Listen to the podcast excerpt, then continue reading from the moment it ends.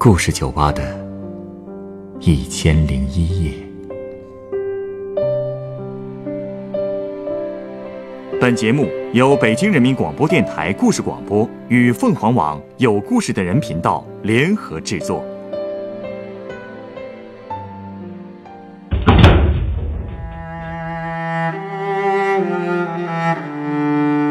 欢迎光临故事酒吧。今天来到酒吧的这位客人，一直漂泊在外，为生活打拼。他失过业，感情生活也不顺利。在他最落寞的时候，总有一个人在他背后默默的支持着他。这个人是谁呢？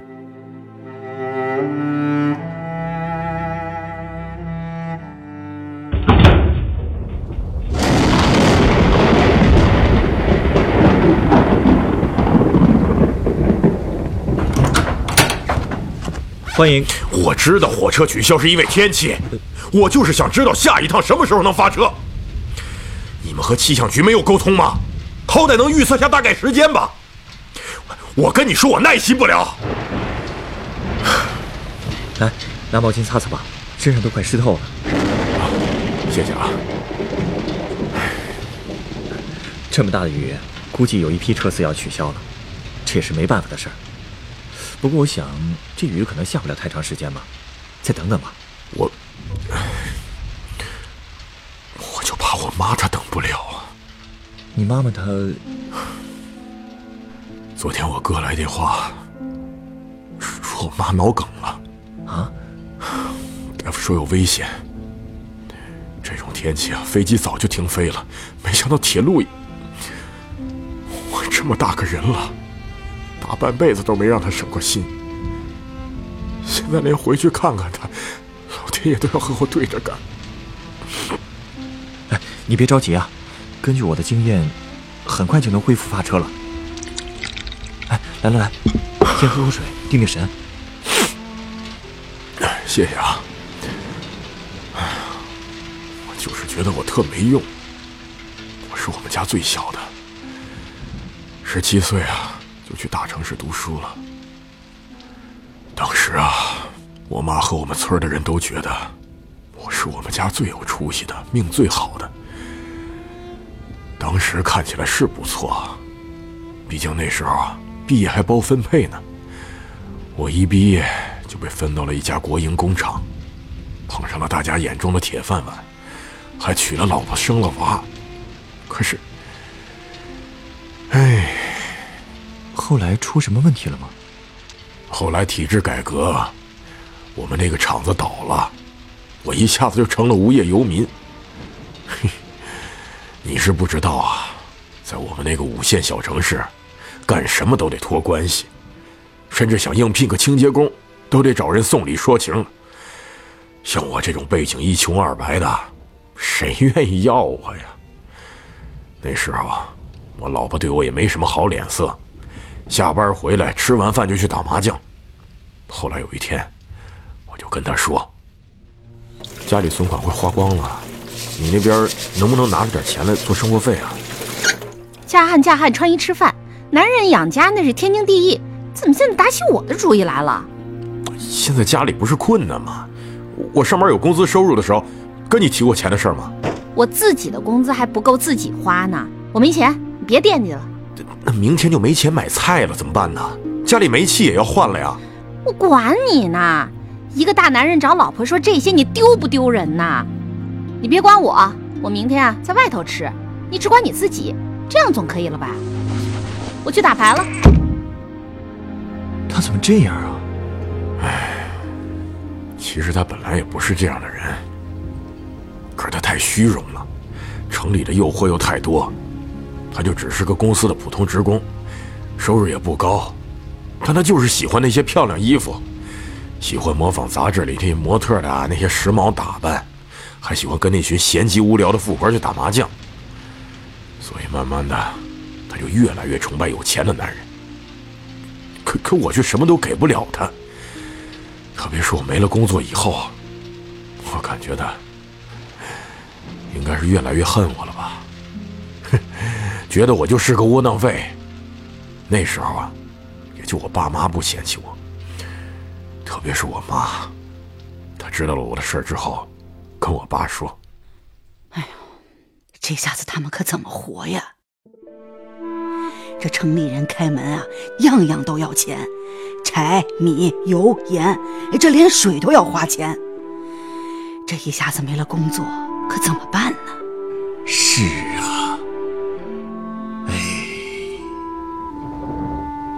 所以从那以后，每个周末，我妈都会拉着我爸来城里看我们。我爸挑着米袋子，我妈手上提着篮子，篮子总是塞得满满的，全是他们自己种的青菜啊、辣椒、菜瓜什么的。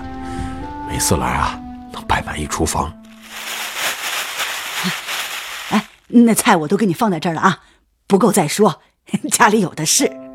爸，妈，我儿啊，这个年头，找不到工作的又不是你一个人，你别想不开啊！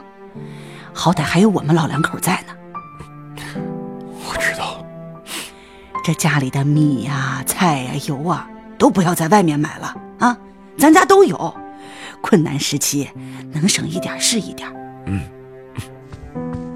爸爸，哎呦，小宝贝儿来啦！哎呦，快来，我的乖孙女儿啊！哎，你快来看看啊，看看咱们家自产的菜啊，肯定比街上卖的好吃。快来，快来，来，告诉爸爸，有爷爷奶奶在，天塌不下来，啥都不用担心。爸爸，天塌不下来。对喽，哎。再告诉爸爸，咱们都要好好的。爸爸，咱们都要好好的。嗯，咱们都要好好的。啊，那我们就先走了啊。哎，吃完饭再走吧。哎呀哎呀，不了不了，不吃了。那家里的鸡呀和猪啊，还得回去喂呢。啊，那我送你们。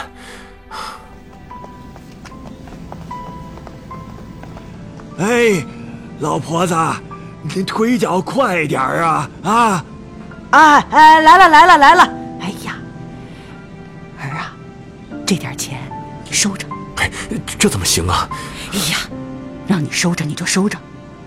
我们来的太匆忙了，也没买点水果给孙女吃。你拿着这点钱呀，给孙女买点吃的啊。哎，不行不行，我有钱。你听话，快点拿着，别让你爸看见了啊。不然他嘴碎，回去呀又要跟你嫂子说我偏心了。你跟娘客气什么呀？啊！我知道你现在有难处，我就希望你好好的。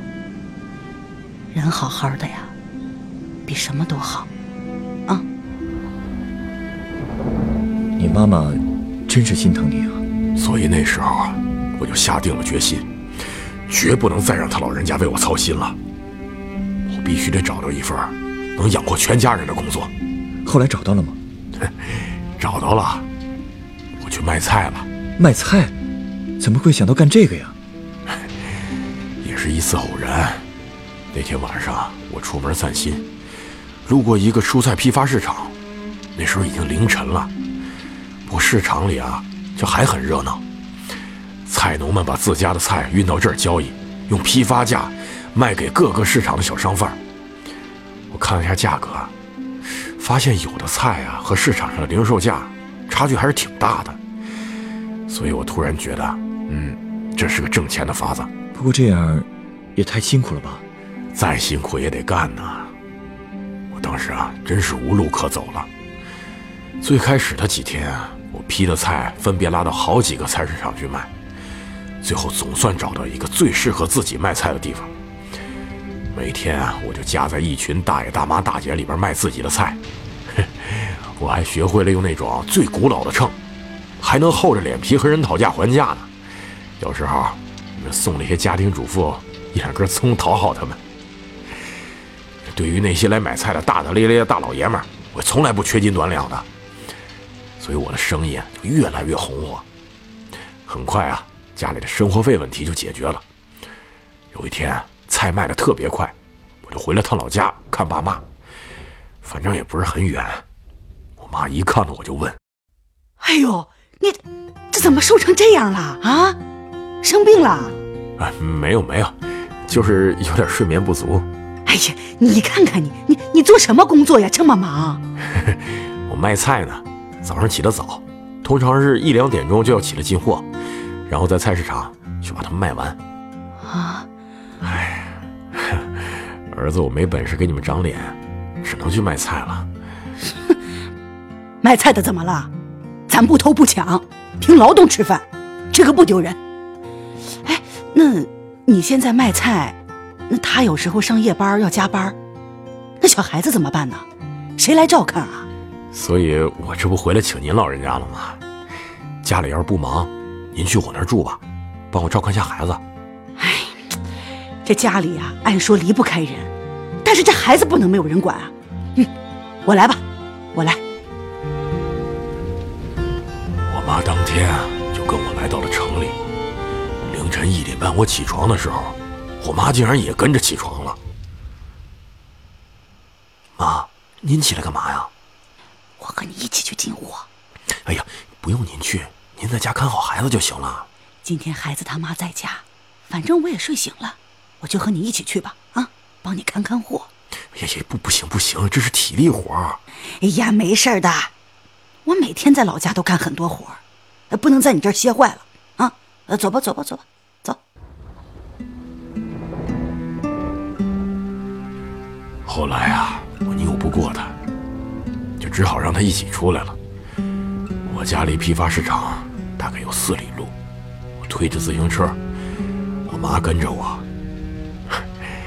上一次我跟他一起在夜里走，应该 还是在我十岁左右的时候吧。那时候去我舅家吃喜酒，如今二十年过去了，母亲也七十多了。还在半夜里陪我一起走呢，就是为了糊口那点小生意。老人家不容易啊，那天没累着他吧？嗨，还说呢，那天夜里的菜品很好，有我妈帮忙，我就多进了俩菜。可是刚把货捆在自行车的货架上，车胎竟然爆了！哎呦，我那辆自行车实在是太老了，结果刚捆好的菜撒了一地。咱叫一个黄包车吧，让他们把菜送到菜市场。交一个车至少十块钱，你这一天能挣多少啊？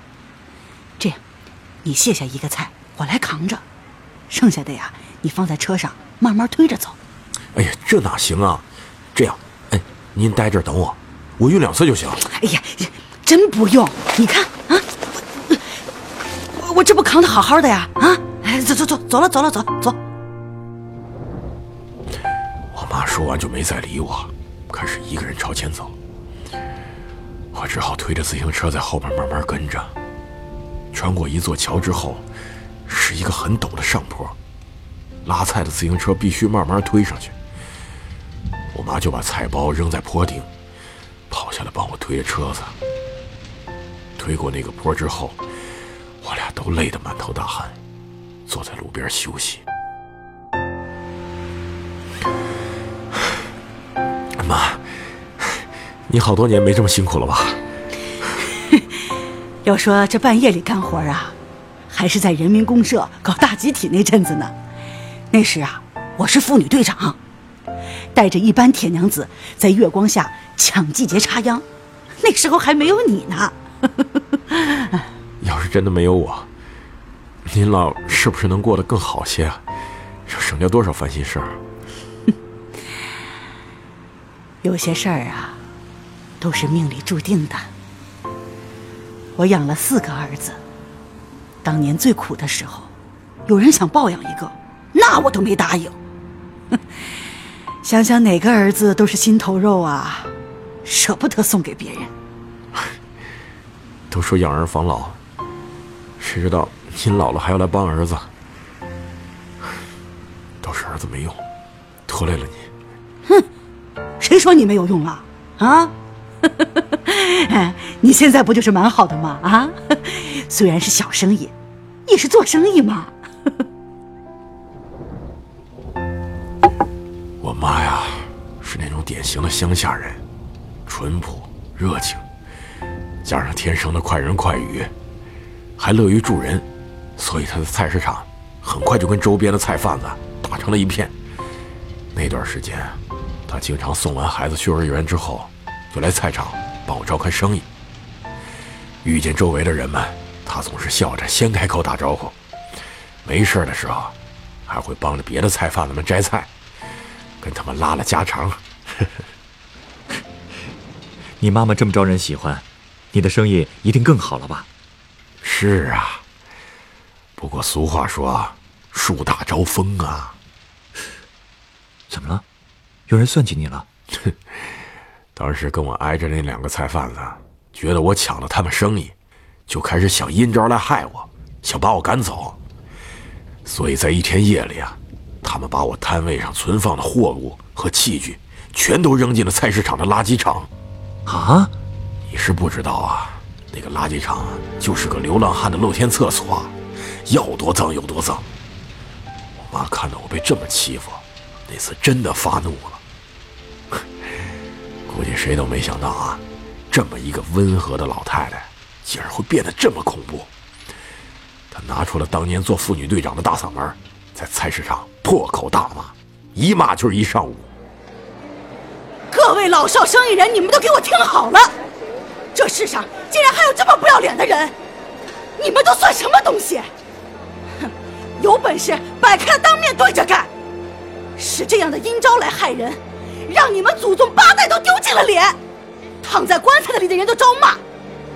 我儿子做生意一向是规规矩矩、本本分分，啊，你们凭什么来作践他？老娘也不是好欺负的。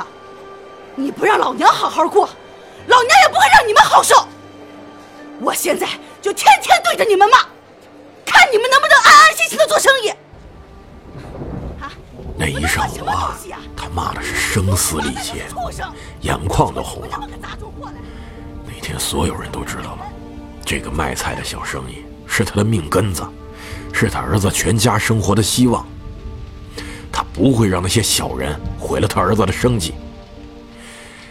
即使年纪再大，在他眼里，我都是个需要被保护的孩子。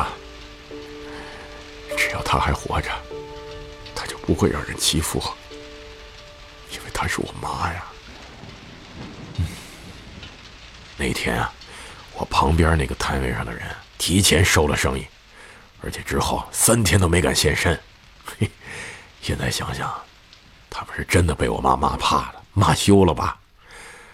我妈后来回家跟我说：“哼，我就是要骂怕他们，让他们所有人都知道这是谁干的。”看他们下次还敢不敢欺负你？咱们人活一世，理亏的事情咱们不做，但是有理的事情，我们谁也不怕。虽然你说你妈妈是个典型的乡下人，但是我觉得，她真不是个普通的乡下老太太，她活的真通透。没错，通透。哎，我喜欢你用这个词儿形容她。其实啊，她就真是个普通的乡下女人。她九岁那年，是坐着我外公的黄牛来我们村的，直接被送到了一个陌生人家做童养媳。因为我外公实在是养不起她了。到家第一天，我妈她就在厨房帮工，就是在这个厨房啊认识了我爸。我爸也是那儿的童工。哎，等等，童养媳不都是给大户人家的少爷准备的吗？难道说，你妈妈不是你爸爸的童养媳？这就说来话长了。我爸其实是那户人家的亲侄子。我爸九岁那年，爷爷奶奶就去世了，他就被送到他大伯家。其实他大伯啊也不想收留他，最后也是没办法才把他收下的。当时我爸想念书，他大伯当然不肯了。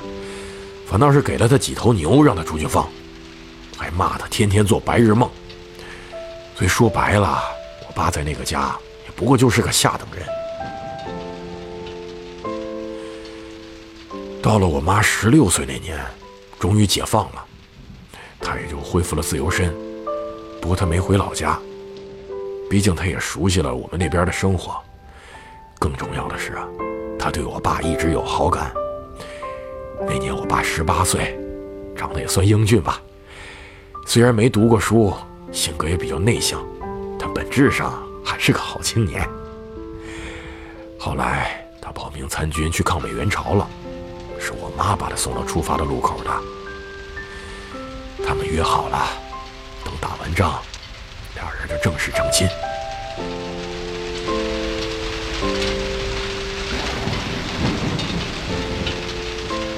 这一夜，这位客人在继续向我讲述着他妈妈的故事。艰难岁月，他是如何养大五个儿女的？结束了卖菜的工作后，这位客人又将前往哪里打拼呢？当他在大城市遇到重重挫折，他年迈的母亲又给了他怎样的支持？下一个夜晚，欢迎您继续来到故事酒吧，和我一起继续听完这个故事。